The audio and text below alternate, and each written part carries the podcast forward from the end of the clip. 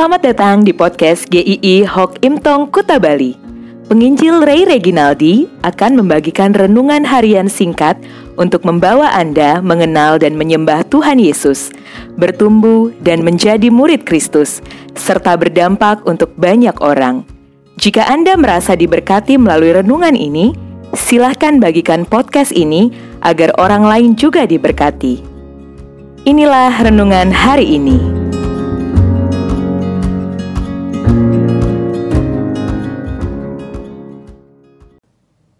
Bahagia versi firman Tuhan.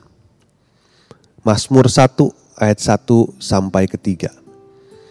Berbahagialah orang yang tidak berjalan menurut nasihat orang fasik, yang tidak berdiri di jalan orang berdosa, dan yang tidak duduk dalam kumpulan pencemooh, tetapi yang kesukaannya ialah Taurat Tuhan dan yang merenungkan Taurat itu siang dan malam. Semua orang pasti mau hidupnya bahagia. Anda pun pasti mau hidup bahagia, bukan? Tetapi banyak versi bagaimana orang mendefinisikan hidupnya bahagia. Ada yang berkata, "Saya bahagia ketika melihat anak-anak saya bertumbuh dengan baik dan sehat." Ada juga yang begitu sederhana mengatakan, "Saya bahagia ketika sore-sore bisa minum kopi ditemani pisang goreng." Ada juga yang berkata, "Saya bahagia kalau setiap tahun bisa traveling jalan-jalan ke luar negeri." Atau ada juga yang berkata, "Saya adalah orang yang berbahagia kalau saya bisa mendapatkan keuntungan bisnis yang melimpah dan lain-lain." Hari ini kita juga akan membahas tentang bahagia, tetapi bahagia versi Alkitab versi firman Tuhan. Yang pertama adalah siapa orang yang disebut berbahagia? Adalah orang yang mencintai firman Tuhan. Seringkali kita salah melihat firman Tuhan itu hanya sebatas setumpuk peraturan-peraturan. Teks kuno yang membosankan, yang membuat kita menjadi malas untuk berhubungan dengannya. Bahkan ada yang sering berkata, "Ya, itu obat tidur. Kalau saya susah tidur, saya baca firman Tuhan."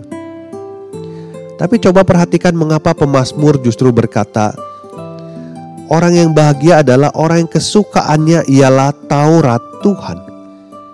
Pasti ada alasan mengapa dia mencintai firman Tuhan.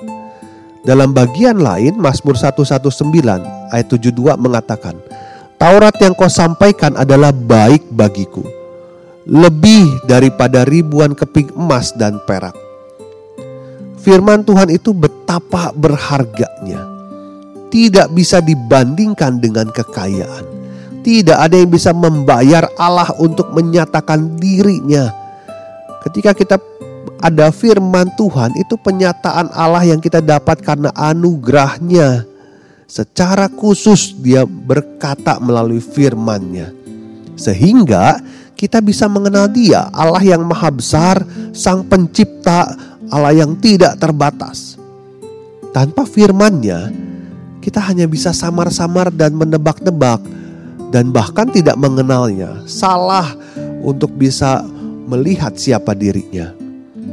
Jika kita memahami betapa indah dan berharganya firman Tuhan, itu akan selalu menjadi kesukaan kita.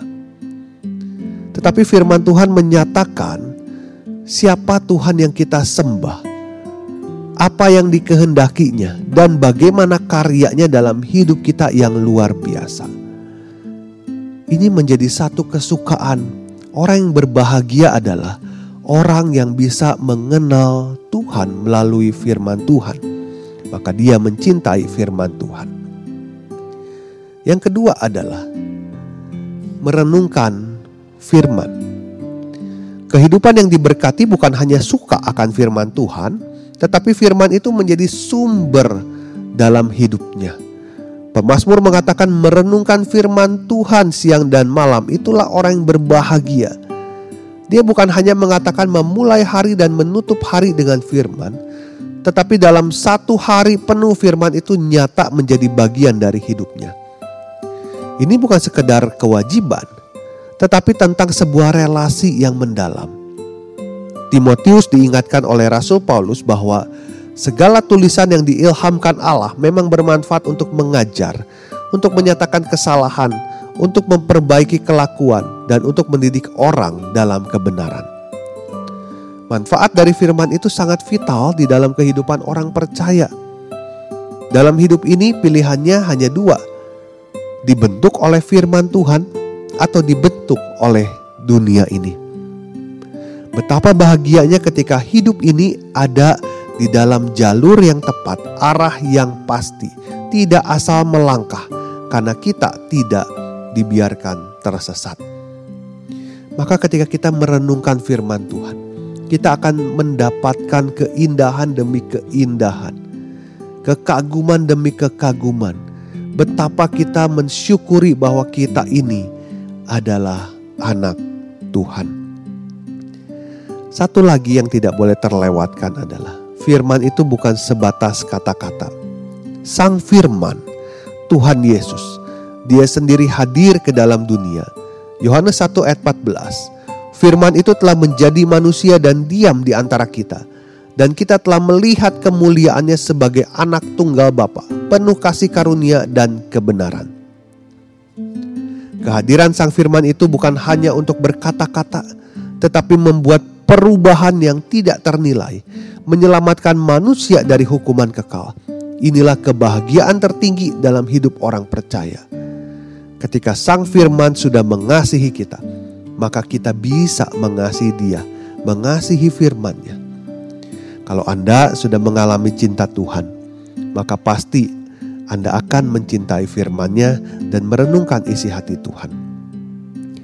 Ayo, siapa yang sudah lama nggak merenungkan firman Tuhan? Atau sering bolong-bolong?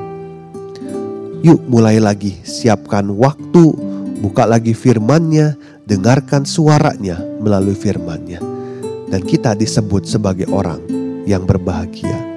Amin.